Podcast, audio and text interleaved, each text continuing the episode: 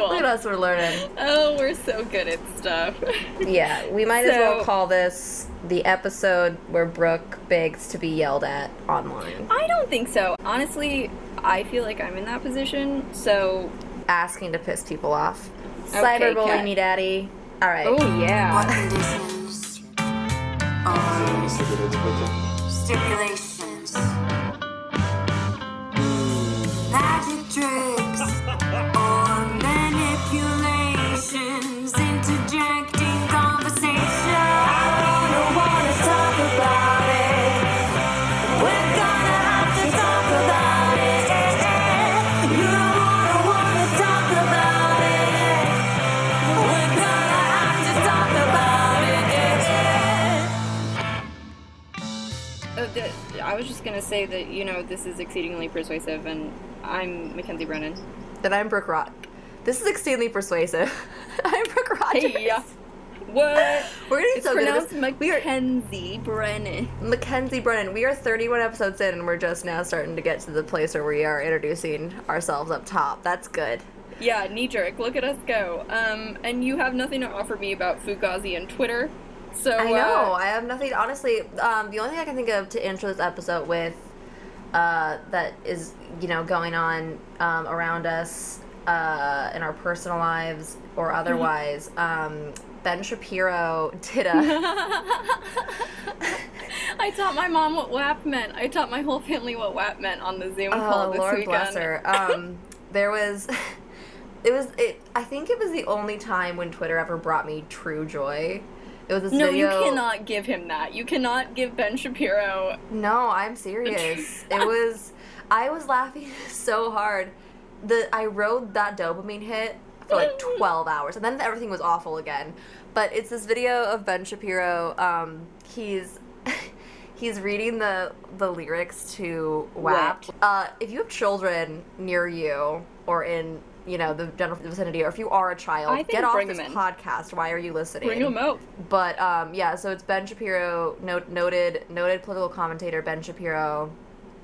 We give him that he's designation. reading he's reading the lyrics to WAP as as uh, someone might read um, aloud. You know, the sun also rises or Catcher in the Rye. So he's doing it in the most serious way because he's trying to make a point about. I he's don't trying know. to demean. He's trying I to think he's trying to be like, how disgusting. in order to make it um, seem as debaucherous Like, really as possible. stark. But Yeah. the way that he sounds, he's like, the, it's the video opens, and he's like, "There are whores in this." Look at her go. there are whores in this house. There are whores in this house. There are whores in this house. There are whores in this house. And it's like Ira Glass NPR voice. I want to set him repeatedly saying there are whores in this house. Um, just in the most like monotone, uh, like someone reading, uh, reading at, at a Christmas pageant, like some Yeah. kind of like spoken word poetry at a Christmas pageant. Like, I want to set that as my ringtone. What Christmas pageants are you going to? Oh, when I was growing up, we did Spoken every Christmas. um, yeah, when I so we didn't really we didn't really do like commercial Christmas. We didn't really do gifts or like a tree or not anything like until I was older. Catholic like us. Yeah, but cause yeah, we just like so we we saw that as like uh it was you know that's not real Christmas. So it's true. we would but we'd go to like the Christmas services and I remember like there was always this like um like spoken word poetry section of it. Did you not have this? No, not at all. Yeah, where they like read. I was in a Christmas Weird. pageant. I was married in a Christmas pageant. Oh yeah, um, you were one time when I was like I was probably nine. Did not did Just not like the do real Mary. well. Yeah, I, I'm not. I'm not for drama. Drama. Any, anything you have to put me on stage and like have me act out something, it's not for me. I'm not good at it. Um, I, could feel like being good at it, but okay. I think I'm just too. You know, I want it too bad. I want to be liked too bad. I get that. No, I also have that trait. Anyway, Oh, speaking of um, families and the date, coming from my family, which celebrates death days as much or more than they celebrate birthdays. Happy Death Day to my Uncle Stuart, who 32 years cheers ago to Uncle Stuart. died. Cheers. Yeah. Um, happy Death Day. Um, and in all seriousness, uh, like died of HIV/AIDS, our last large-scale pandemic, and it was also handled very poorly by the president at the time. And he died in 1988. Probably could have been his life could have been prolonged in all likelihood if money had been allocated to research and Reagan was not a denier of gay existence and livelihood. So Yeah, if being gay wasn't politicized to the point where people Yeah. were willing to let you die if you were Yeah. gay, um, then a lot of people would still be alive, and that's So just a fact. here's So. to handling pandemics well and uh, celebrating And death s- dates. honestly to Stuart. That's Yeah, yeah, he was a good Uncle dude. Stuart. We're gonna cheers Um, he was buried in a pin that said "Preserve culture, kill a mime." So if anyone's trying to dig that up, Oh man, I love your family so much. okay, uh, so we're sick. Um, this episode, yeah, this episode, I feel like I I feel very strongly about it because it's it's sort of um, there's been a lot of rhetoric. A lot of online rhetoric about this back and forth, and it's it's really pissing me off. So we're gonna dive into it. But Senator Kamala Harris was chosen uh, as the vice presidential uh, pick for Democratic nominee. This.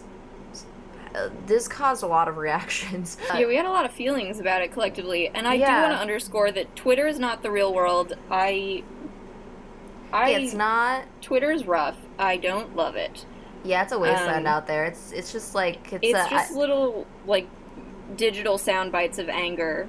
I think uh, I think it's. Liz Bruenig who calls Twitter an open air asylum, Mm. which is true. Isn't the world an open air asylum? Oh, that's poetic, Kens. Yeah. Mm. I Save could be bounded Christmas in a nutshell. pageant, okay? um, and so count myself the king of infinite space. as soon as as soon as the pick was announced, there was a lot of blowback. Uh, some of it was, in my opinion, legitimate criticism of Kamala's history of regressive policies as, as district attorney of San Francisco and later AG of California. Attorney General.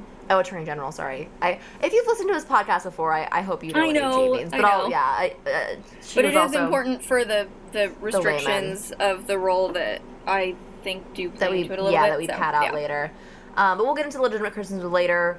We want to talk both about um, the uh, the real concerns with Kamala and some of the um, the very predictable uh, right wing blowback. Um, Sexism and racism. Yes, just there- uh, some of the- at the outset. some of the response was just blatantly sexist and racist um, rhetoric that you can expect from the usual glue huffing suspects. Uh, yeah, I know that there are criticisms of her that are, are legitimate. The folks who are now going to reiterate their bullshit call of like, well, I'd vote for a woman, just not that one. It may be That'll legitimate there. now, Yeah. but at least, uh, like, at the very least, it's crying wolf because you've said Yeah. it with everybody and you don't take as close a microscope to anybody else. no, that's absolutely When they have a true. wiener. Um, So- so and so just to just to like, compare and contrast the you know the real concerns, legitimate concerns with uh, the And just the- birtherism. and yes, the real concern. let- Let's compare the real concerns, which we'll get to later, with Yeah, the next. just the shitstorm that happened on Twitter as soon as it was announced. Which, like again, like you said, Twitter is just kind of this, um, uh, this this sort of it's, It's like a a, circle soup. jerk. It's like a yeah, it's like a it's a soup full of um, different opinions and Well, that's charitable. and um, people who really wouldn't have any kind of platform otherwise, but they get it's weirdly amplified, uh, like megaphones. very specific, crazed. and it's usually for voices. hatred, and it's usually for picking out because that's where you can viral. Apply hatred elsewhere. Yeah, to get more. Yeah. I find Twitter to be very upsetting It's very toxic. Um, the but so right away in those corners. within like within like an hour of the announcement that she was the pick, which uh, we kind of knew for a long it. time. He- there yeah. was going to be the uh, so we've kind of known that it was probably going to be Kamala since I thought it was um, for a few Susan months. Rice.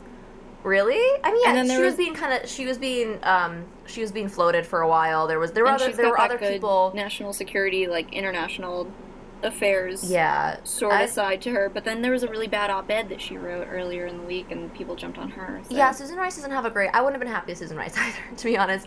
Susan Rice, her history, her yeah, her history Um, her stance on, her- on war and intervention. Yeah, I'm happy with her qualifications at least. One hundred I percent mean, happy with her qualifications. She she is um she has have some she is she has connections to Warhawk if she's not a Warhawk herself. Right. I mean, I think we're in a tough position with anybody, and it reminds me of the moderators in. Oh God, I think it was actually Matt Lauer, which like wow, um, that's taken on a different color still in the wake of 2016. But in I think he was moderating or one of the moderators in one of the debates between Hillary and Trump, and it, he was criticized for asking her legitimate foreign policy questions when the balls thrown to Trump were such softballs. And I think that there's such a challenge of relativism now. And this is a point that I kind of want to take away from the whole episode and why I don't want to spend more than this episode really digging into Kamala or Biden's negatives right now. We could do it after the election more, but I think that when you have people, one of whom is very, very qualified, but maybe you disagree on the intricacies, and then you have one who's just like a goddamn mess with mm. no qualifications, what do you do? Because you can't throw these questions up here at the mess candidate, because it's just. It won't be coherent, even in a like you won't even get them. It won't be Yeah. a gotcha moment. It'll just be nonsense, and you can't Yeah. throw the softball questions at the candidate up here because then it's just platitudes. It's uh, or it's whatever they want it to be. So I think you're kind of even though I would never defend Matt Lauer and I would never defend somebody challenging Trump's opponent more than Trump, I it is tough because with Susan Rice for example, it's like yeah, maybe there are these tiny differences in how we would apply the rules that we all know Yeah. but at least they're the rules that we all know, and it's Yeah. uh, you know political there- differences. there is um there is a lot of uh the the line with sort of centrist democrats has been we can't criticize or we shouldn't criticize Kamala or Biden too heavily because the alternative is so bad and therefore we should just get to the election and then from from then on we can criticize them. I actually have a rebuttal to that, but I want to wait until you guys will you must wait until the end of the episode because I want to lay out my case first and then I want to explain why I why I at least disagree with if not uh, why I understand why people are upset with that blue no matter who thinking. Uh, but I, I'm gonna I'm gonna wait till the end of the episode to get to that because I, I want to Okay. explain. Um, I want to state my case first. But before we get to any of that, let's talk about the um, the Bullshit. d- yeah, let's talk about the vitriol that was like thrown at Kamala immediately and and break that down because because let's, gotta give any woman credit in off that the top. Let's say. Yeah. this is a historic choice, and I don't want to Yes. belittle that. I don't want I don't want to minimize the fact that this picking Kamala Harris as VP is a historic choice. She is the daughter of immigrants. She is a black woman. She is of South Asian descent. She She's is Indian, right?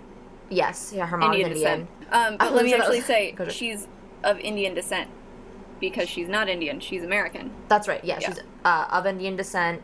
Um, she has uh, an incredible story, and I think that um, as has been pointed out, And she's uh, a woman. I mean, that's a. She, and she's a woman. we still haven't had somebody on the ticket make it to the White House. So if that happens now, um, that would be wonderful. it's They're- any way you slice it uh, just from a point of um, from the perspective that we need more representation in politics this is a historic choice i'm not, I'm not minimizing that at all thing that I would add at, at this like outset basics laying moment is that we all should remember what vice president represents. I mean, we all know Joe Biden more from his time in the Senate than as vice president. And vice president is largely symbolic until or unless something happens to the president. So I think there we should bear in mind that there's a limit to the policy decisions that she will impact and thus a limit to where that's relevant except for symbolism but then with symbolism Right. i think you temper it with the symbolism of a woman of color a mm-hmm. woman a mixed race black indian woman like there's all this stuff that plays Yeah. into it too if we're just going to talk about the symbolism and then i mean the last thing I'll put on it is think of how much analysis we did of Tim Kaine's past policy i think it's a there's a little difference here and, I'll, ex- and this is why Biden is um, barely coherent on the best of days. Uh, the he really does not. I mean, listen, he, we, all saw He him riding a bicycle. I think that he's. I think that he's physically doing okay. He's definitely physically more fit than Trump is at this point. Well, I saw him Um, talking somewhere recently where, I mean, yes, this is a low bar, but The where bar he is on actually. the floor for Biden and Trump, but the bar is on the floor. Well, no, because you gotta say it's like you can limbo under it for Biden. Because I did see him speak somewhere recently where it was like emotionally coherent too. And boy, I wish I could remember it, but it was something where it's like, okay, this is this is not a prepared remark. This is recent and it's off the cuff. And oh my god, what was it? But he was coherent and he was making relevant policy points. So It's like, why is this the conversation? And it, it doesn't I know. matter. The conversation we're, we should be having is not one of like, oh my Well, god, he put a sen- he put a sentence together. And yes, so I my know. point is that the Yeah. vice president in this race actually Heartbeat does away. matter a lot because I don't know if Biden would make it through. Could serve four years as president. But I would don't say the same of sure. Trump. I honestly, I Sure, but I- worry about him dying because then it'll be this whole martyrdom thing. Not only would it be a martyrdom thing, but then we'd get Mike Pence, who we At have least- many concerns Yeah, over him and we over should him put being president. Everybody But- on a spectrum because the risks that Mike Pence would pose are so much greater than anybody on the Biden ticket with who they surround themselves with policy wise. Uh, and yet, I still, honestly, when I've thought about it, and I have, I would prefer Pence to Trump because I think he at least is more play by the rules, uh, not an autocrat who wants to overturn. Oh, completely disagree. I think if if, if Mike Pence became president tomorrow, um, we would see an executive order um, trying the to limits are still there. trying to criminalize abortion like the next day. I think that like the but you first can't thing do he would do that by executive order. Like I- that. but, like that's like those that's like things that, are still those are the moves that he'd be trying to make. Like he'd he'd like Yeah, he'd be trying, immediately be trying to have- defund Planned Parenthood. He'd immediately be trying to like Yeah, I think he would That- try, but he doesn't have the charisma and absolute blatant disrespect and brazenness that Trump has that allows him to do things like like suspending the Constitution and just getting rid of the post office piece by piece. Like I don't think he's that brazen. I don't think he's that bold. Oh, I think he's so much more insidious. I think that he would he would chip away at so many rights, LGBT rights, um, women's Trump reproductive rights. does the same thing, but I think that Pence just we've seen Pence's before. Pence would be a theocracy. I truly believe that. He I would think try. Like, he would certainly try. And that the way scares that, me much more. I try, Yeah. they're. I think that like they're they are both authoritarians, Mm-hmm. and I think that they're both dangerous. And I'm I but like I honestly think that Trump's fixations are very different than Pence's, and I think Pence's fixations scare me more. That's. I what- agree that's with that My piece. opinion on yeah, that. Mm. I think the effectiveness is what I worry about. But yeah, we should remember that this all is on a spectrum of like who's a heartbeat away from the presidency on the Trump ticket, Mm-hmm. who's in the presidency on the Trump ticket, and then yeah. So th- and we're, this we're would put a- talking about that all so everything we're talking about in this episode is in the, within that context in that Yeah. framework of um, we know who they're running against that to me does not make them immune uh, Yeah. To us at least discussing why certain communities are upset with this pick i'm not trying to do a like a contrarian point of view with this what we're going to talk about this episode with respect to kamala is her history with criminal justice reform and her history with sex work. I need to talk about this in an episode because I have advocated for sex worker rights before. We both have on this podcast, and for me, it's a ma- it's not a matter of being edgy. It's a matter of being consistent, and it's a matter Sure. of discussing this because I think that the community is sort of getting swept under the rug right now with with, and we can ignore it. Yeah. yeah, and they're being told they're being told to kind of shut up and sit down, and I don't like. And so we're gonna discuss this within the framework of understanding what the election looks like, but we're Yeah. gonna talk about it. So And after we do this episode, this won't be something that we spend a whole lot of time on before the election, and obviously it's going to come up a lot faster than any of us would like. Yeah. But I think that we both want to get some things out, um, air the grievances, but then at least while people are making up their minds, dedicate that relative energy elsewhere. Yes, I will still call walls and strikes as I see them to Oh, an sure, sure. extent, but we won't we won't have an episode like this that focuses on one particular issue as much as I felt. But I felt this needed to be Sure, said. yeah. So there there will be other future episodes possibly where um, Mackenzie may not feel comfortable talking about certain things. I will maybe mention them d- while they come up, but we are not going to focus whole Right. episodes like this on this issue again. Uh, I don't feel it's it constructive to spend energy down the line. And also, we're going to hit positives about her in this one, specifically the way that I think you and I both became acquainted with her, which was the Kavanaugh hearings. No, absolutely. Yeah, so real so- quick, I want to talk about um, the the rights venom toward her uh, in the very And the quickly in the, the 24 hours after um, after the the choice was announced. Um, the Mm-hmm. first thing that came up that I saw that got really disgusting really quickly was focused on her relationship with former San Francisco mayor and state assembly speaker Willie Brown. Uh, they dated between 1994 and 1995. A lot of the rhetoric surrounding their relationship claimed that he was married at the time. Um, he had been estranged from his wife for over 10 years, so they were not still together. Um, I'm not even if they had been, it's really funny to me to see uh, Republicans pretend they care about people's marriages when Trump Honestly, um, is a serial cheater. Oh yeah, it's always every like every marriage is that couple's business, Mhm. and I obviously have a horse in that race. Um, like don't judge not lest you be judged. Everybody has a different conception of it, no pun intended.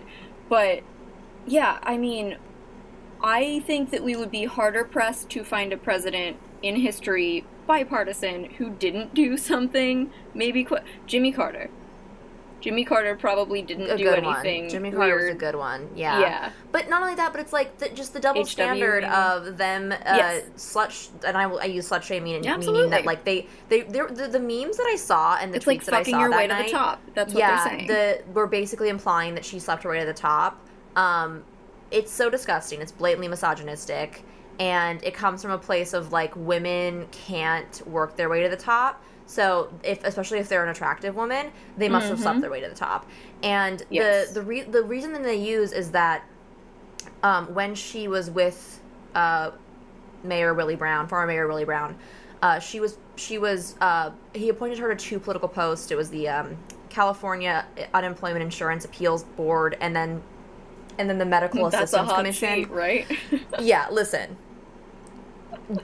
She was more than qualified for these positions, and the rest of her career, she did by herself. Right. I, The I mean, yeah, the fact that like the fact that she was appointed to these two positions after she had after they had dated means nothing to me. I have n- I this like personally, from my opinion, I don't care at all. It, Yeah, it means nothing. It, actively upsets me because uh, honestly, these are often the same men who are in response to like the Me Too movement at large. Mm-hmm. Like, oh, how are people gonna flirt at work? Sometimes you know you meet your spouse at work. So what are you gonna do? Oh no, It- it's absolute double standard, Yeah. and it, it, all- it all comes from. I mean, it, let's You know what's- call let's call it call what it it what is. It's misogyny. Yes. It's this idea that women cannot earn anything by themselves, and that um, they have to be sexless, um, platonic. But that then you're ugly. Then Yeah, you're you're a dyke It, in, if you, with like a negative connotation. if yeah, if you if you are a woman, then you have to be. There is no winning because either either you're too No. sexy and you've hooked up with people and you have a past, or You're just selling your you're cold. You're a cold, frigid bitch. Like every every woman knows this. We all do. Yes. Like this is just so to me. This like does not hold up at all. She was put in these two positions that again, um, ultimately, well, Not may may have been initial position. positions that she that like she had in her career. Sh the rest of her career, she she got because she is ambitious, Mm-hmm. and I use that word She with the hard. utmost respect and Yeah. the utmost like I admire her for doing. I am am fucking. She's I am an amb- 55. I am an ambitious woman. You're an ambitious woman.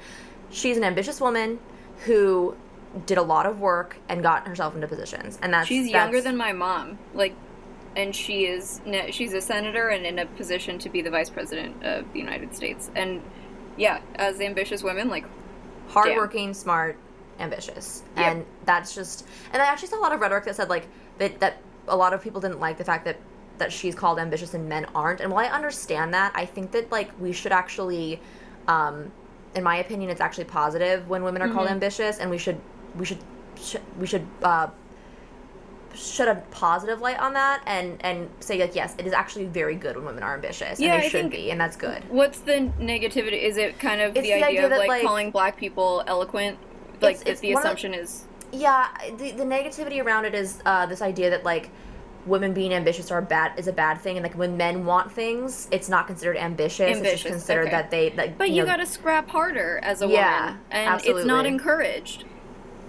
You, I don't know. We have to work harder yeah. to get the same things. Absolutely. Uh, the next thing, and, and especially as a woman of color, we should note that she Oh my gosh, had yeah. a lot, a lot working against her. And we're going back a, a couple decades in time too, so all these factors Mm-hmm. She had together, an and she was climb. younger. Yeah. Um, the second, the second really disgusting uh, argument against her that sprung up right away, which is totally predictable, Oh, uh, was God, this. Heard it this was come in from around the corner. It was wearing tap shoes. it- uh, like, of course, the of course you put a person of color, you put a, you put a black American on the ticket, and immediately the response is that Because if you're brown, they- you don't. You're not American. You you can't be a citizen. That's insane. And this is this is just this is a little, little mini soapbox I'm gonna get on because it's just it, this Do it. actually really really pisses me off. I hate that so- the, the prophecy fulfilled itself. It's so fucking gross. Uh, Kamala's uh, mother is from India. Her father is from Jamaica. Um, they both moved here, I believe, uh, to the U.S. Uh, I think they met in grad school, or they moved They- around the time they went Wasn't it grad like a. Berkeley protest sort of thing? Yeah, it was actually really meet cute, but Yeah. um, so this is just like so predictable. Kids of immigrants always hear this bullshit, especially if their parents are people of color.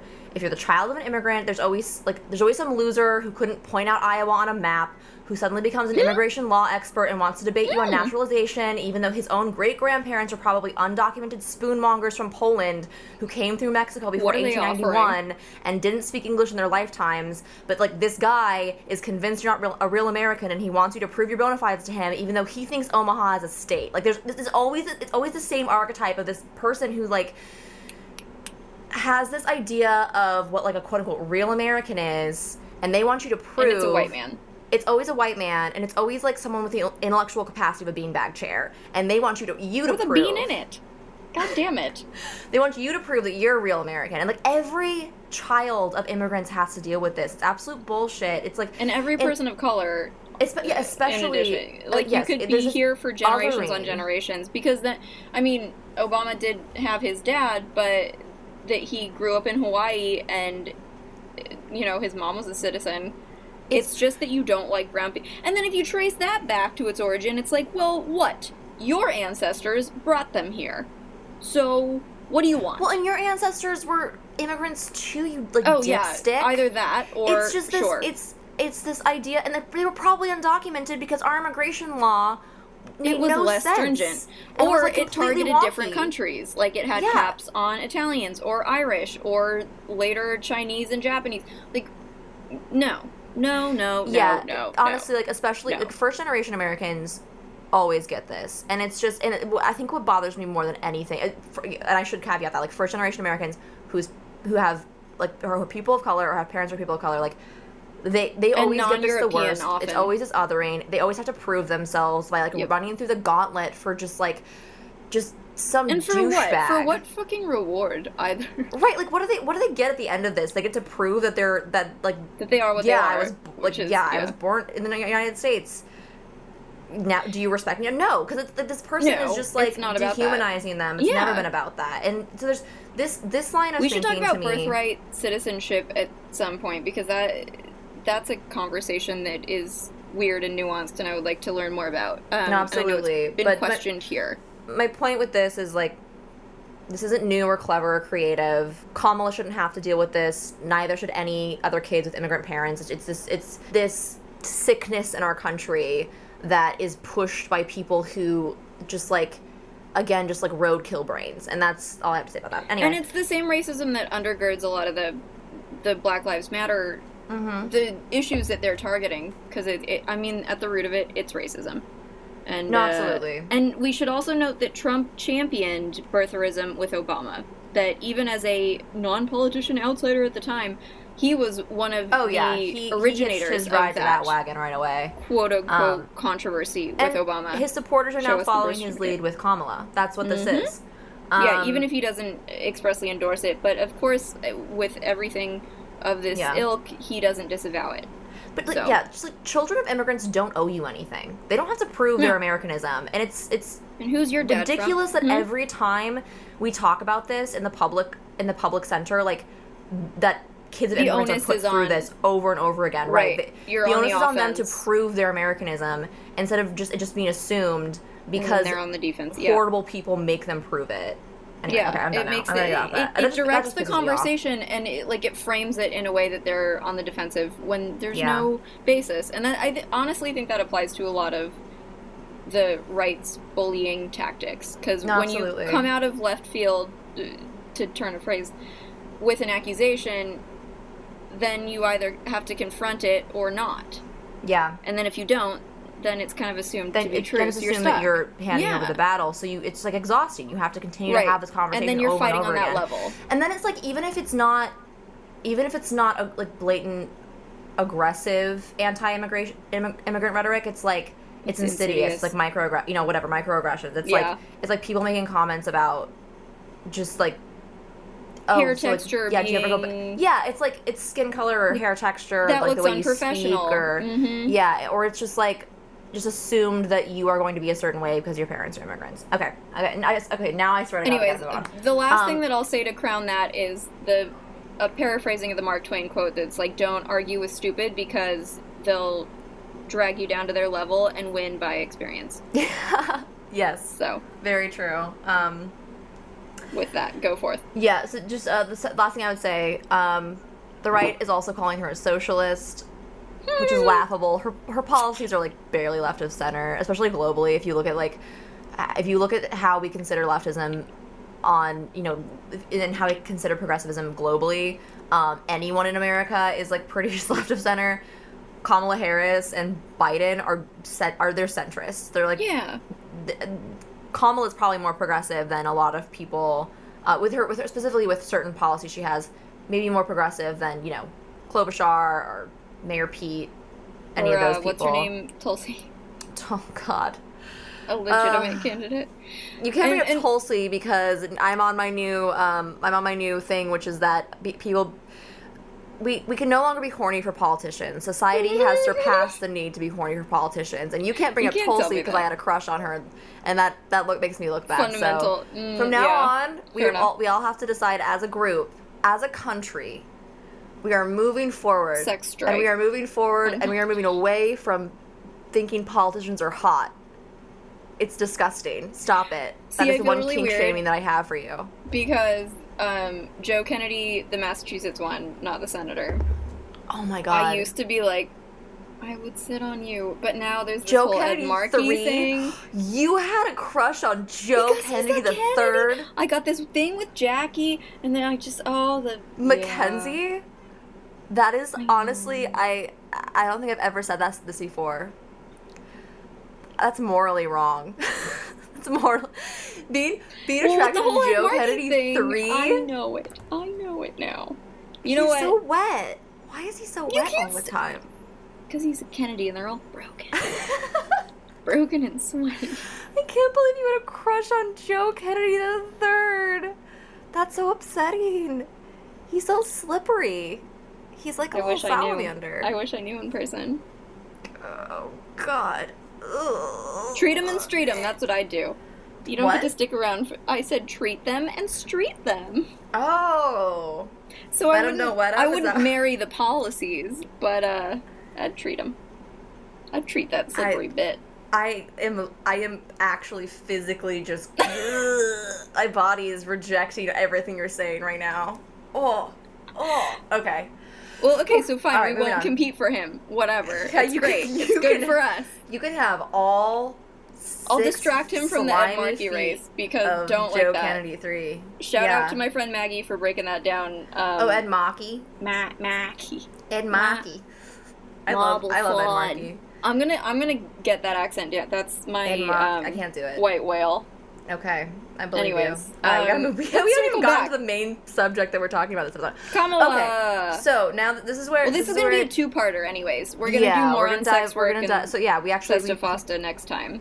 yes, we're gonna so we're gonna mention Sesta Fosta briefly here, but we're gonna dive into it more deeply next time.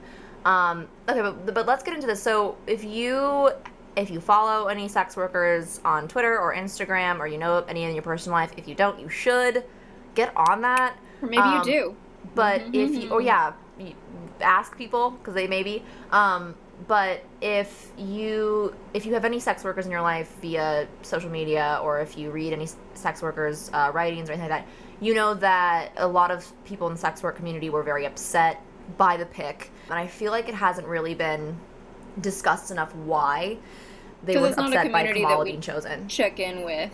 Uh, yeah we try to we try to make sure that that we i feel like they're so sex work sex workers just don't get enough of a platform anywhere It's such a weird. I think it's a weird intersection of of moral shaming and also there's like a sexism and homophobia that comes into play too. Mhm. That and somehow it allows both sides of the aisle to isolate them.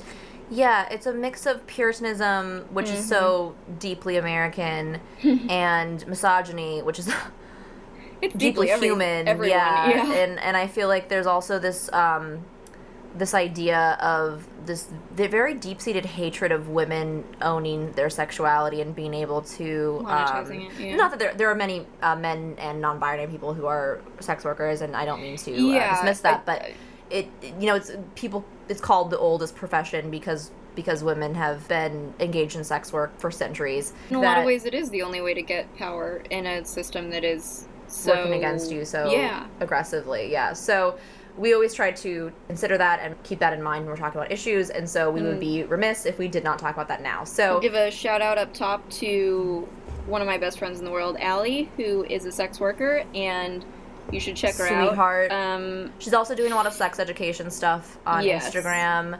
We should get her like actual website because she has a different name. Yeah, our, our Um, one our good friend Allie, who is an angel and um, just a force of nature and a light. Uh, her, she does sex education stuff on Instagram. You can follow her at Xandra DZW. Uh, Xandra with an X. A N D R A D Z W on Instagram, and you should because even if you're not interested in sex education, which you should be, she's just a fun person to follow. just saved she's my life. I would say Um, that of both you and Allie, just wonderful friends, wonderful people, and I know that she. This will come up later, but um, used to advertise with Backpage, and she Which gave me the we're going to talk about a lot today. Yeah, we're going to talk about a lot, and this is uh, I'm jumping from Kamala, but uh, just to say it while it's in my head, when she told me the rates that she used to use on Backpage versus what she has to use now, it was exponential. It was something like three dollars to three hundred dollars Yeah. different it's for incredible the advertising. difference and how, yeah. how much it affected. So, so again, why is the sex work community angry with uh, this pick?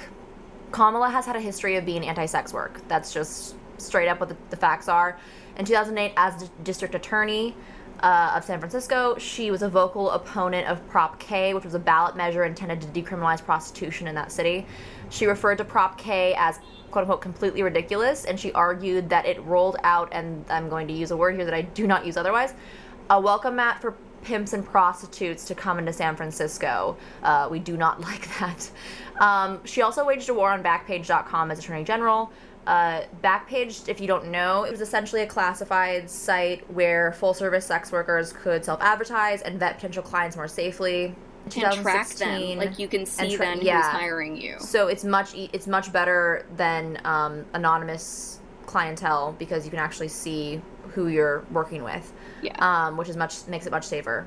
So I'm reading from a Rolling Stone article here. In 2016, she filed numerous charges against the owners of the site Backpage, including money laundering, pimping, and conspiracy to commit pimping. Her argument was that it was a hub for sex trafficking, even though the site was more often used by escorts doing consensual sex work. That so yeah, that was the uh, and then that and honestly, we'll, we'll reference this later.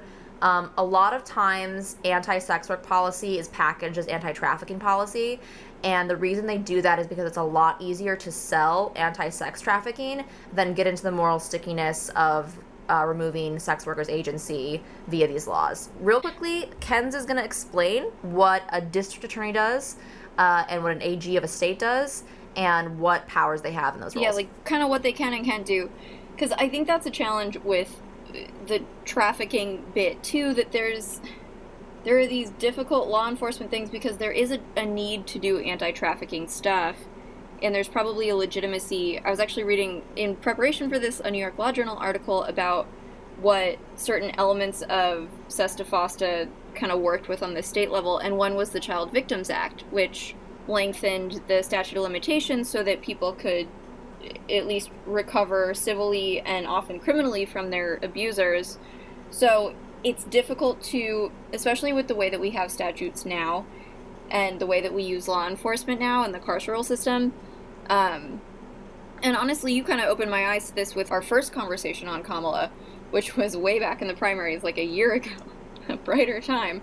Uh, we were naive is- little babies then. We were I soft, know. naive, little wide-eyed babies then. I know. Now we're And- hardened, old Fuck. hags. you and I kind of ended the conversation with saying that we had the same end goal, and the problems with Kamala in both of her law enforcement adjacent roles was more a problem with the system at large, and that we use carceral punishment, and that is kind of the weapon that we have to combat a lot Yeah. of these issues. And I think that ties into yes, trafficking is a problem. And abuse of children, and honestly, abuse of sex workers and victimization of sex workers, that's a problem too. What we should do, in my opinion, is decriminalize across the board and regulate it and allow it to be self regulated in a safe way so that we isolate the abusers from the workers Mm. and can identify those two things. But so this kind Right. of ties into so the attorney general is the state's lead prosecutor. District attorney is a city's lead prosecutor. So you're limited in both of those roles. So when she was DA, it was of San Francisco, um, and then obviously AG is the whole state. You're limited to prosecuting crimes. Um, there are certain things that you have to do, and the example that I think I've used of this in the past was so. I know I tout this all the time, but I'm very proud of him. My judge was the first black DA in New York State, and when he was DA, he was anti death penalty. Um, and keep in mind, these are elected positions, so you also have to kind of be uh, lobbying for public support, and you're a little bit damned on both sides there because my judge, if you look up his Wikipedia page, it's like uh, he's famous for not prosecuting this crime and not prosecuting this crime. And so it's like that's the best that you can do if you're taking a stance as a prosecutor. But you can take a stance, and, and she probably could have done better with that on a lot of things. So my judge um, got into a jurisdictional conflict with Governor Pataki of New York because my judge is anti-death penalty, didn't want to bring a death penalty um, against somebody who had shot a cop, I think. The governor then took the case away from my judge, and my judge sued him for jurisdiction. I think the governor gave it to the attorney general, so it's a, kind of a similar jurisdictional issue.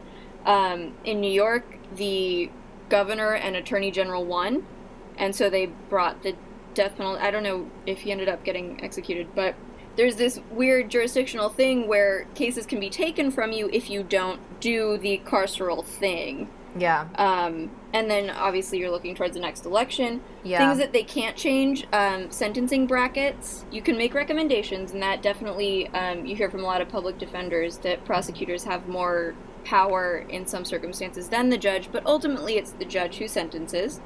You can't fund or propose alternative sentences or systems. So when you think about a lot of the defund the police efforts, that's got to come from a legislative end.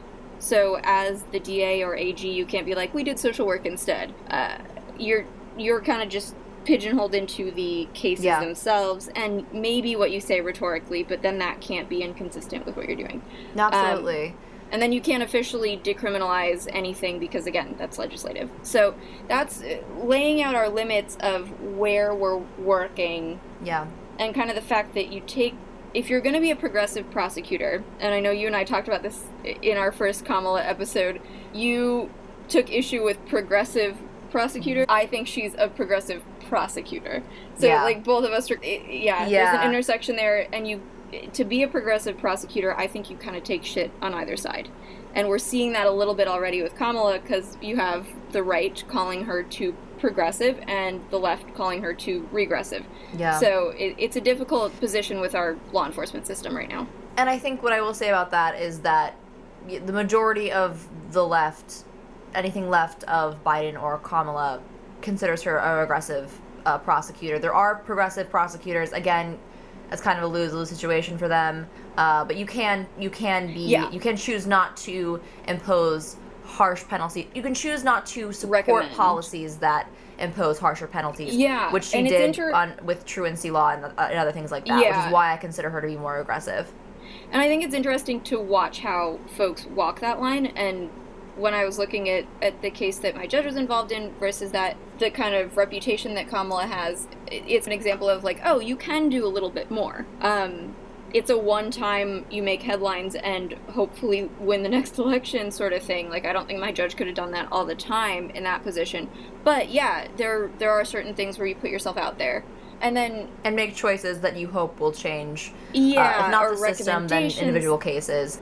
the other thing that I'll say is is my other coworker was an assistant district attorney, so somebody who works on these cases, and she's talked about specifically she did sex crimes and the difficulty how you make recommendations for the DA under the same sex crime law and this is it gets back to what we're saying about if the law itself is the same law talking about trafficking and consensual sex work and the Yep. hirers and the hirees it's really it is not a one size fits all sort of statute but you have to make it work so she would see like one abusive pimp come in all the time Yeah. and then all these different younger women who were sex workers and technically they're subject to the same statutes but you have to figure out how to recommend sentences for yeah.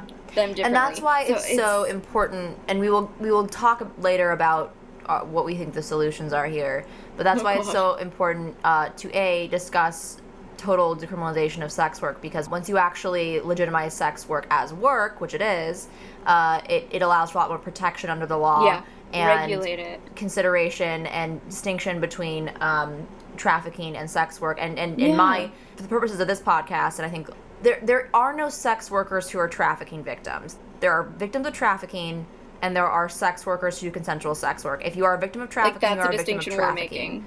That's right. yeah Retor- yeah, because this actually is something that comes up uh, that angers a lot of sex workers is that there are either people who are doing non-consensual sex work, who are being exploited, who are um, not deciding that this is something they want to do and, and, and it is not their choice and they have no agency because they are victims of sex trafficking, or there are sex workers who they are adults who are doing consensual sex work. Sure. And those are very different. And It's- uh, if we if we understood that under the law, then actual consensual sex workers would have a lot more protection, and so would you could victims of sex trafficking. honestly without decri- i mean ideally decriminalize but you could make Mhm. that distinction without going that far if you need to make a compromise step like it, it, it is an easy distinction but it's one you don't hear a lot to the point that when you said that i was like oh is this what you mean and it, it reminds me of another rhetorical difference that i heard recently that it's easier to understand but another one that i didn't think about until i heard it which was like underage women Yeah, that's not a thing. It's girls. It's Yep. children.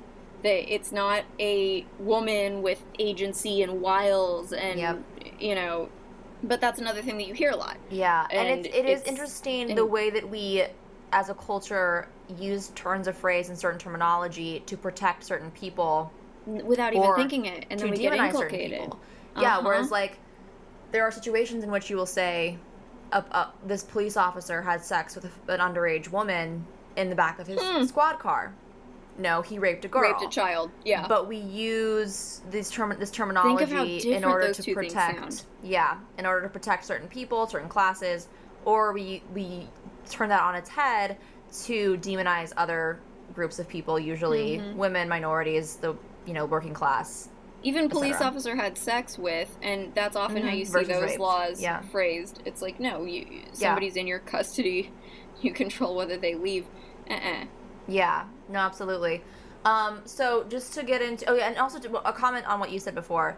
We say this a lot on this podcast, but um, when the only tool you have is punitive, Um, so when, when the only when the only tool you have is a hammer, every problem looks like a nail. When the only tool you have is punitive or carceral, um, you're going to address every problem with that quote unquote solution. And so, uh, Yeah. one of the problems that we have with our culture in the United States is that we really, and this is like honestly, like, I have to give props to my roommate Sarah, 100% because like she is the one who like made me start thinking about this kind of thing. Um, but the it is like we really do not look for or use solutions that are not carceral in Yeah. our country. We've talked about this so many times that what we do with people is um, we we leave people out on their own to survive or die by themselves in our in our culture. We are so individualist. We have gotten so far from any sense of community or responsibility for others. So we And leave it's- people out to do just to dry, and we and we disenfranchise them at every opportunity After they've served their sentence. Yeah. not only not only criminals but every we really like we Oh yeah. Just you have to in- earn it. Kind of that there, mentality. yeah there are so many like if you look at this is getting into class but like if you look at like the working class in our country is so disenfranchised from the very from the time they're born and then and we just and we leave we leave people out to fend for themselves and then when they start um, you know when when they start running into problems with uh, with the law or you know with um, any, any anytime that they start becoming for like themselves. Yeah. yeah to provide for themselves or any anytime they start becoming a quote unquote problem to our society we throw them away and we throw away the key and we they get they get chewed up and spit out by our carceral system and then It's they lose their voting rights. They It's- lose um, you know their ability to get a job in a lot of situations. They are marked from then on and it just it completely ruins lives. And it's because we really don't we don't have any concept of like looking for solutions at the Yeah. root of the problem. Right, and I Um, would say that applies to criticisms of her in general. And honestly, this is a problem that I've had with the whole like ACAB, like all cops are bastards sort of thing. That a lot of people, and, and this is controversial. This is where I'm gonna f- think that I'm probably gonna isolate myself from some folks, but I do think when you're painting cogs in a machine that's broken with such a broad brush, um, you do a lot of people a disservice and you kind of impute more intention, negative intention to individuals, and it seems not constructive because it's very similar to me. Even though employment is a choice, um, Mhm. and certainly running for office is a choice, uh, Mm-hmm. it's a little bit closer to the idea of um, everybody who is X is blank. And that is never a mentality that I think serves us well or that we, we should encourage just swinging from one side to the other. And I, I'll say that I think of my court officer who passed away last year, and I think I mentioned this the last time we talked about Kamala, who was a black woman who just uh, was the sweetest, hardest worker. And when I hear like all cops are bastards, I don't think she was, and I don't think that everybody who is kind of at the mercy of the system that they work in is responsible for it. And obviously, when you're at a higher level, which Kamala was, you there's a proportional like you get more responsibility to do something.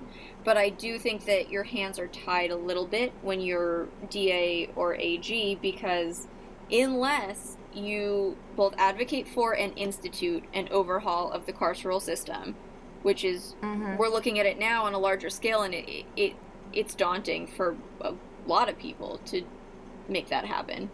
Um, then you're kind of you work with what you're given, and you try to do the best that you can. And I mean, Yeah. I'm not saying it's good or bad, but it, to keep in mind, hands are tied to some extent. I think it's much more constructive to understand that our system is I don't even like the term broken because I think that like It in many is. ways it's, in many ways but in many ways the system is operating as it's as it was As intended. intended.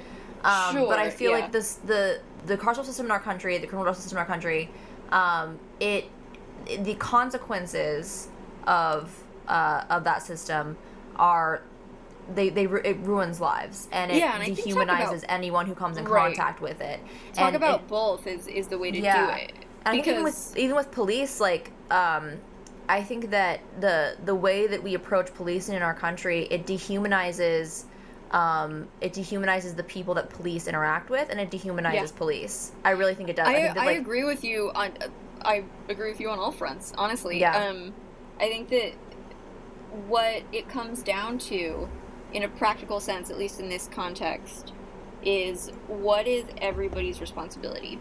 mhm. And so I don't think there's an answer. I don't Yeah. think that like you and I are going to come out of this conversation being like this is what she should have done and this is what we all should do going forward. yeah, But thinking Yeah. about like in the 90s, what is a black woman's responsibility getting into the chief um, law enforcement legal role yeah. in a state? Well, this was the the problems that I have with Kamala. and the sex work is were, like yeah, you know, I have a problem and- with that too. Yeah, and I think uh, noted. I, I, you know, I understand where you're coming from with that. At the same time, um, the problems that I have with her started arising.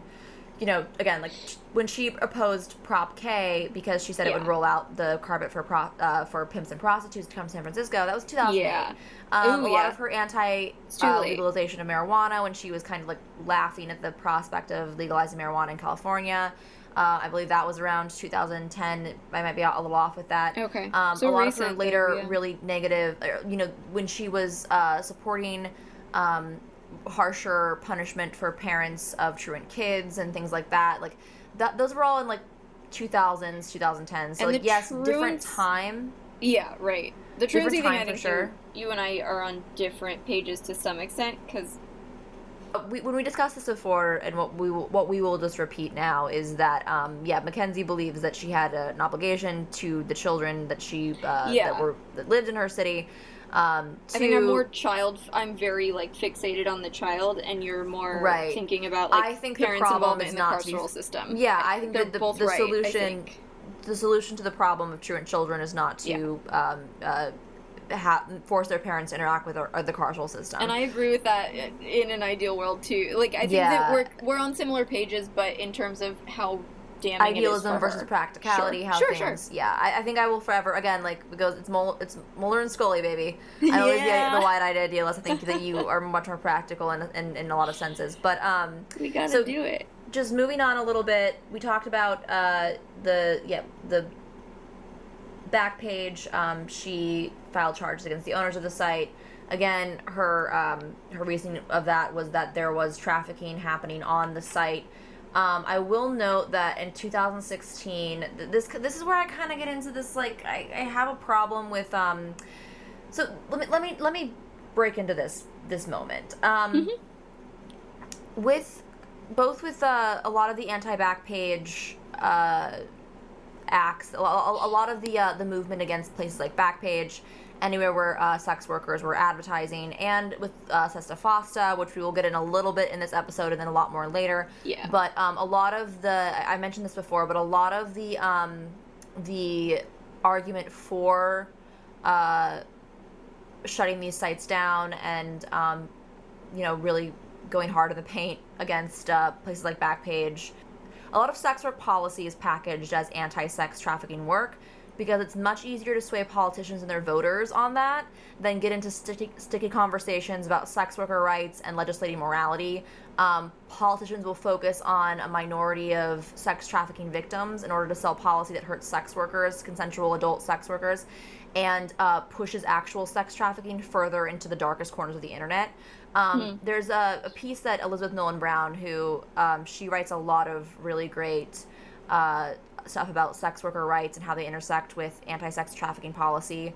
Um, she, this piece from uh, 2019, Andrew Yang is wrong about prostitution. Um, just reading this quote. Uh, sex worker activists argue, with both a lot of data and a lot of personal experience on their side, that relegating prostitution to the black market only puts the people involved in more danger and allows more abuses to be perpetrated against them. The only way they can. Pr- the only way to truly protect sex workers and cut down on coercive, forced, or underage prostitution, sex trafficking, is right, quote unquote, rights not rescue, as one popular rallying cry goes. So the the uh, That's a great putting it. argument. Oh no, absolutely. It's it, it's kind of succinct. Um, the argument that sex workers make when it comes to um, these these policies is that instead of making um, laws that hurt uh, that, that mostly hurt consensual adult sex workers um, in order to help um, small groups of sex trafficking victims who obviously do need to be helped um, is to uh, start giving people who work in, uh, in in sex work more rights and more um, humanity and more agency and more uh, more power under the law and more and acknowledgement under the law regulatory protection, I think, too. and regulatory protection legal. absolutely Yeah. Um and a lot of them so and this kind of gets into again like so in uh as a senator uh kamala co-sponsored sesta fosta and this comes up a lot when we're talking about sex work and i, I don't know how if a lot of people know what that actually means. Um the the law amended section 230 of the 1996 communications decency act. Um, it's the safe harbor clause. It up until up until uh, Sesta was passed in 2018 it was signed into law by Trump um, the clause gave websites full protection from liability for content they hosted um, under the new law the owner of any websites that quote unquote promote or facilitate the prostitution of another person uh, can face up to 10 years in prison. Obviously, that covers uh, sex traffickers.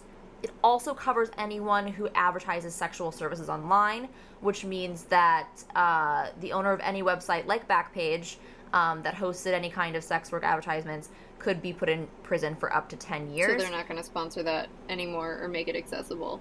No, absolutely. Um, uh, and so like, a few months later, in September of 2018, um, this is a, I'm, I'm quoting uh, from a, a piece on Filter magazine called Presidential Hopeful Kamala Harris has made sex workers' lives more dangerous. This is a quote from the article. Um, in September 2018, Filter published an extensive report on this issue by reporter, sex worker, and advocate Katie Simon.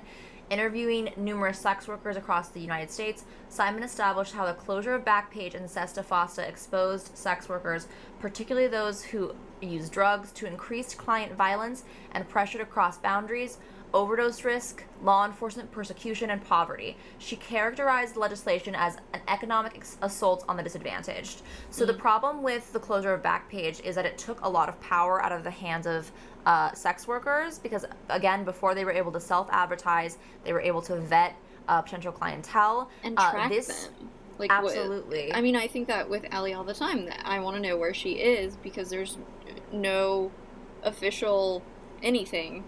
Mhm. I mean, if if you and I were to, I don't know, hi, if I were to hire myself out to go do carpentry, like redo somebody's dresser, Sure. and I did it through like Craigslist or like something. Rabbit or whatever it is that sure, you know, an app. TaskRabbit, yeah, whatever. Um, you know who you're going to. Um, sometimes, like you and I have screenshotted our Lyft drivers and sent them to each other. Oh yeah, I mean we've sent each other information on dates Yeah. we're going on, so Yeah. that we know where we are and like, like oh I'm we're gonna we're gonna start here and then move to a different location because Right. we're worried about Exactly. I mean, being it- put in danger. It's such a, a female thing in general, but certainly for something of this nature, the risks Mhm. are so high. And especially if people who are posing whatever danger is hypothetically there and often does arise Mhm. know that it is so difficult to track them and to prosecute them. The one thing that I will say about uh, Sesta Fosta and then just these sort of laws in general, uh, kind of a disconnect between the legal community, I would say, uh, especially like the law enforcement side, so the prosecutorial side of the legal community. Uh, so there was a piece of Sesta Fosta that allowed victims to receive restitution from traffickers um, for the value of their work that they performed and for whatever losses, be it emotional, whatever damages, um, even if their work was deemed illegal in court. So that's a really unusual thing Mhm. to allow somebody to recover for what is like a quote unquote illegal contract. Um, and I think it's a really good idea because that's the kind of idea that you could see if sex work were decriminalized.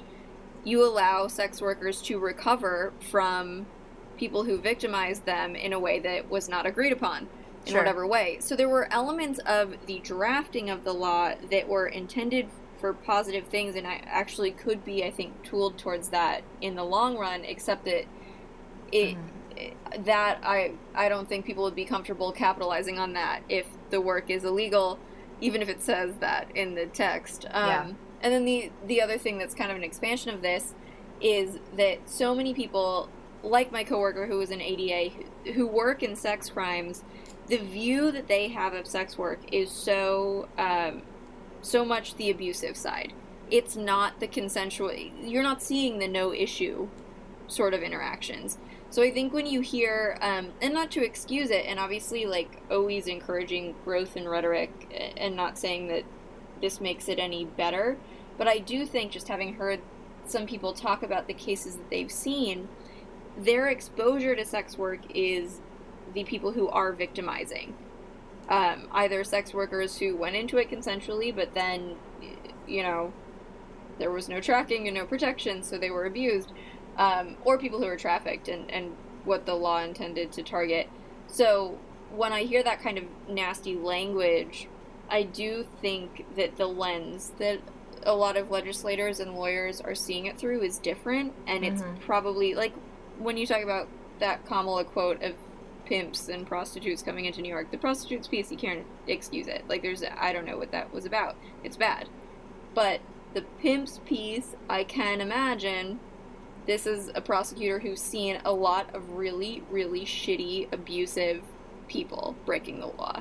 Mm. And so that's kind of a, I don't know, just to keep in mind as a lens that we're all seeing different angles of this. No, absolutely. Um, one thing that I want to uh, com- so I'm just gonna uh, want to add this one extra quote on here, and then I want to talk about something you mentioned. Um, the so in the same article by Filter Mag, uh, the there's this quote that says another sex worker interviewed D said that people they know were getting quote unquote contacted by pimps and abusers more Hmm. because they knew that we are desperate meaning sex workers were more Oh, desperate God. because they no longer had access to back Backpage, which gave them more agency.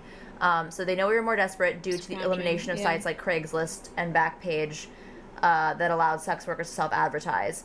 Um, the closure of Backpage forced sex workers onto the streets and into other unsafe circumstances because they no longer had access to this site that allowed them some autonomy. And it was Uh, a lot less expensive. I mean, that's what I was talking about with Allie. It, she said something like to take out an, an ad on Backpage was three dollars, and the sites that she has to find now are like three hundred for different locations.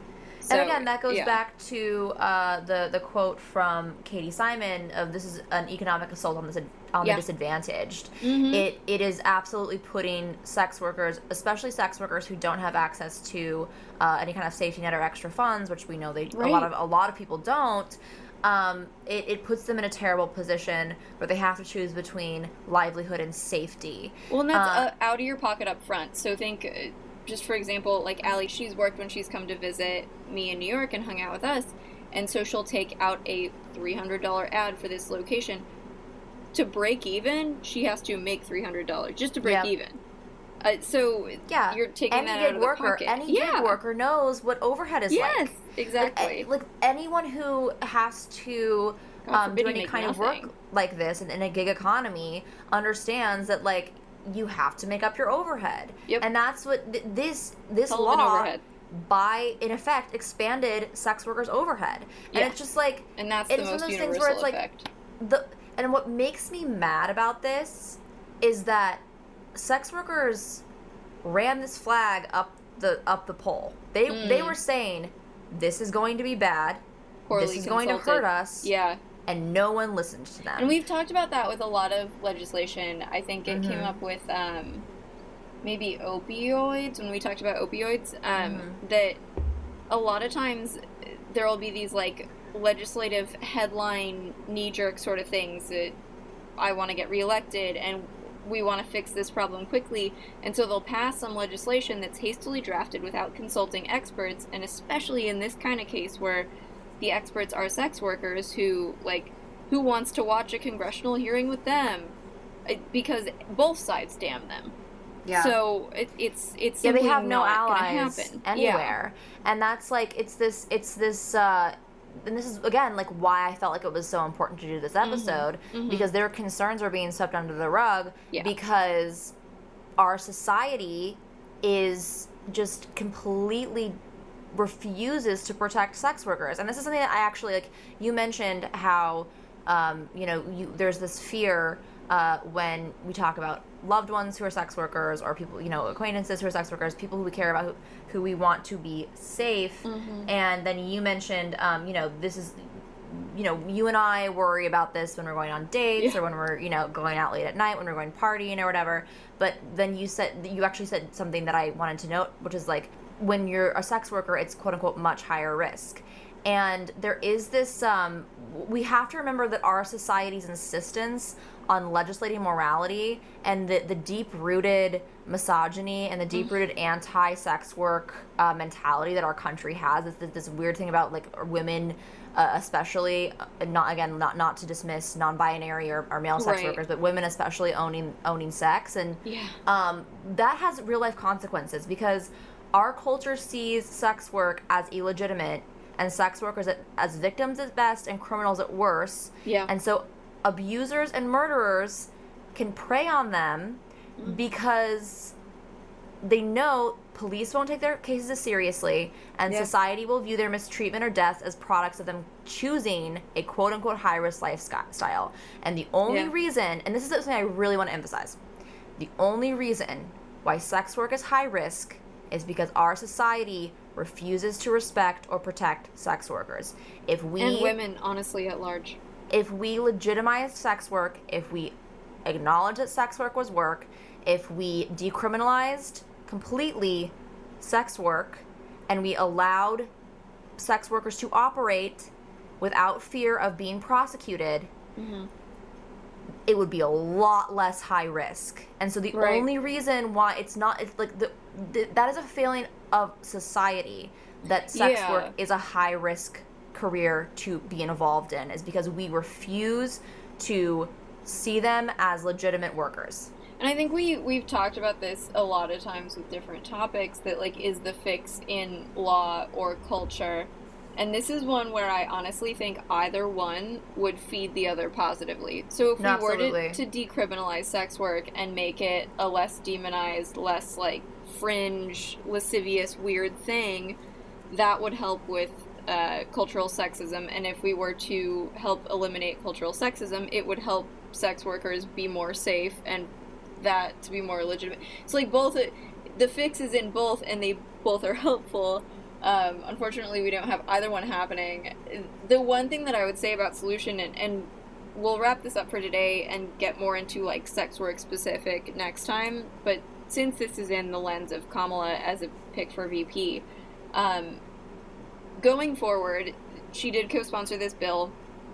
Um, I would say that this was in the senatorial context, and so obviously it's like federal legislative realm. Um, that's where the fix is right now. So it would have to be focusing on your senators, focusing on advocating for the repeal or not renewing that. I don't know if it has a lifespan, but um, that's where the focus should be. Even though it does reflect on Kamala um, in terms of her sponsoring it, I would say that I always try to walk a tough line, and maybe I don't always do it well. Who knows? But where do you demonize growth, and where, like, where do you put the focus if somebody had poor views in the past and they're getting better? She has been better recently. Obviously, she has an incentive, but that's not going to go away. Yeah. So um, I think there's one a big incentive say, to be progressive. So now. actually, and this yeah, this is kind of a good place to end it. Is like one thing I will say is like, so the, her the way her views have changed is that she now supports the Nordic model of decriminalization, which is also called the the quote unquote end demand uh, model of, of uh, decriminalizing sex work, which is still that's a little rhetorical in and of itself. anti-sex work. Yeah, because it, it's the, the the end goal is still to um to uh compl- like obliterate sex work in a way. So it's like you're you're ending demand by uh, you're still going to prosecute clients. Anyone who buys uh, sex, you're still going to prosecute them. You're just not going to prosecute sex workers themselves. What that functionally means is that. Um, Sex workers still have a really hard time operating legitimately, uh, and by Because their legitimately I clients mean then are not right there. yeah under with, Yeah. they, they have a they have a difficult time I, I'll, I'll say operating freely because yeah their clients are still at risk for being prosecuted In a weird Um, way, it's nanny state, right? Because if Yeah. i- i- and also it's like still telling in- women that they don't have agency over their uh, sexuality or their bodies, and, And they shouldn't be able to decide this for themselves. it's a weird way of fixing a sexist society because on the one hand it's like yes a lot of times um, clients are weird at best and so you can see i wish it were more for the conduct and this is like an ideal world sort of thing because i could see a lot of reasons to criminalize specific conduct of clients and in that realm But you could that get a lot of protection would be but more yeah, available to people in a world where it was completely decriminalized. So actually, Yeah. really quick, I want to I want to uh, I actually um, asked some of on Instagram. I asked um, people who follow me. I know that I have some sex workers who follow me, um, and I'm very grateful that they are always uh, down to chip in their um, their input. Um, the responses I got, I asked the question was, what steps could we tangibly take in policy and culture to improve quality of life for sex workers and make your job safer? Uh, and one thing that someone said, if we could work and advertise more and open, we'd be safer. Backpage wasn't that bad. Another said, de- complete decriminalization of all forms of sex work for consenting adults 18 plus. Another uh, wonderful uh, person who I actually have been meaning to shout out for a while because she has done she's been she's consulted with me a couple times for uh, sex work stuff on this podcast and i really appreciate it. Foxy mulder on instagram. I know it's kind of funny because we have the Classic, mulder right? Scully joke but her yeah foxy mulder on instagram uh, lila rain is her is her name. And she is has been really helpful to me just has talked to me talked me through some things um, when it comes down to like sex work policy. Shout out to you lila. Thank you so much. Um, but she actually mentioned the earn it act which i think that we were to uh, address in, a, in a, another episode. But when you actually talk to my, my point being when you actually talk to sex workers what they want is complete decriminalization not the nordic model. A lot of them do not uh, do not support the Nordic model. And I think that in this situation, we should be listening, and it is in most situations, we should be listening to the people who the laws actually affect. yeah And so, um, yeah, I support complete decriminalization. Um, I do And I too. think- Uh, yeah, I think in an ideal sense. Um, and then of course I'll come in with the practicality of how do we get there. But we'll we'll get to that in a more existential way next week. For now, we will bid adieu to Kamala, at least in the sense of of her policy issues. And I'm sure we didn't touch on everything, but I think it covers a lot of the conceptual models of criticism. Mm-hmm. Problems, yeah. yeah, and you know yeah. and again, I, I, i'm not gonna. there. I'm not gonna pro. Oh, so actually, I, I do want to one really quickly. Um, the the reason like that I kind of mentioned at the beginning why I don't, why I will still bring up criticisms I have, even though again they won't be as hyper focused as this. They, will not use as much time as this. The response to any criticism of Kamala or Biden from the left, uh, among sort of moderate Democrats, has been that well, the alternative is worse, which we know is true. So and there, and therefore we can criticize them once they get into office. Yeah. And And that's kind of my take. Yeah, I- and I under, I understand what we are facing in this election. I understand Yeah. the So it's like, what's your end goal with saying what when is kind of my right. idea. And I don't even consider myself moderate. I think I'm, I'm pretty left of center in terms of what my goals are. But it's like, what, what is the end goal in, in levying that criticism and giving it energy and voice now? Yeah. And that's And what I, I- worry about. What I will say about that is this. Right now, our vote is our leverage. So telling people we're Mm. going to, you know, vote blue no matter who, but then once they're in office, you can criticize them all you want. They don't care. to me is not then. necessarily as helpful because even Sure. if you have every intention of marching to the polls in November and voting Biden Kamala, even if you have every intention of voting for the Democrats in November, your vote is your leverage right now. So use it Encourage to push it. Sure. the candidates in issues you care about. The entire summer, we've had people who have identified problems with the carceral system, with the prison system, with the with police out Yeah, the timing is funny. Yeah. yeah.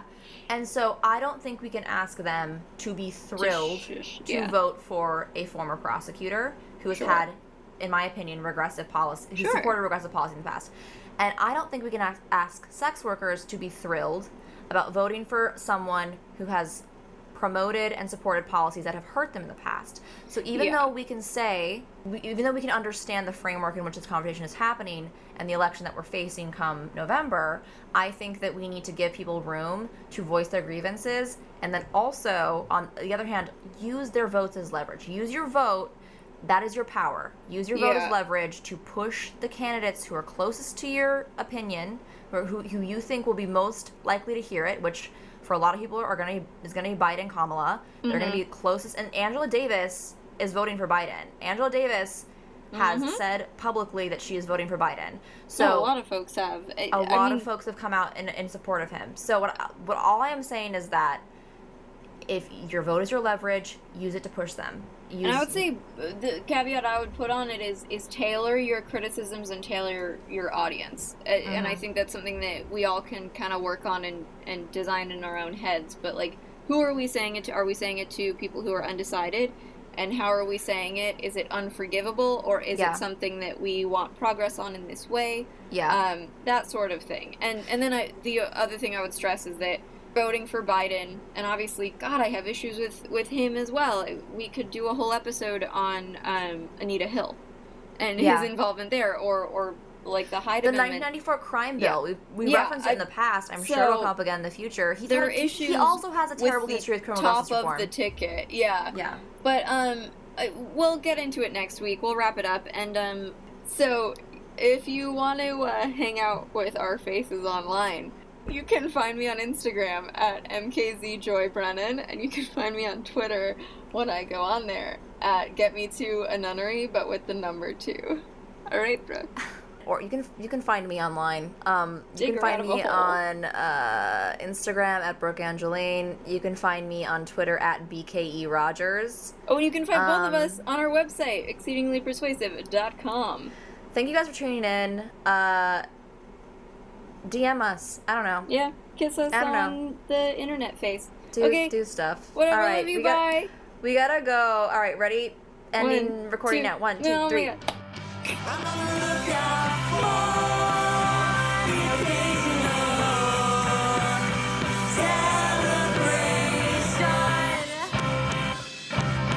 celebration. Woo! This is upsetting for me. You I'm gonna need that. to go drink some more.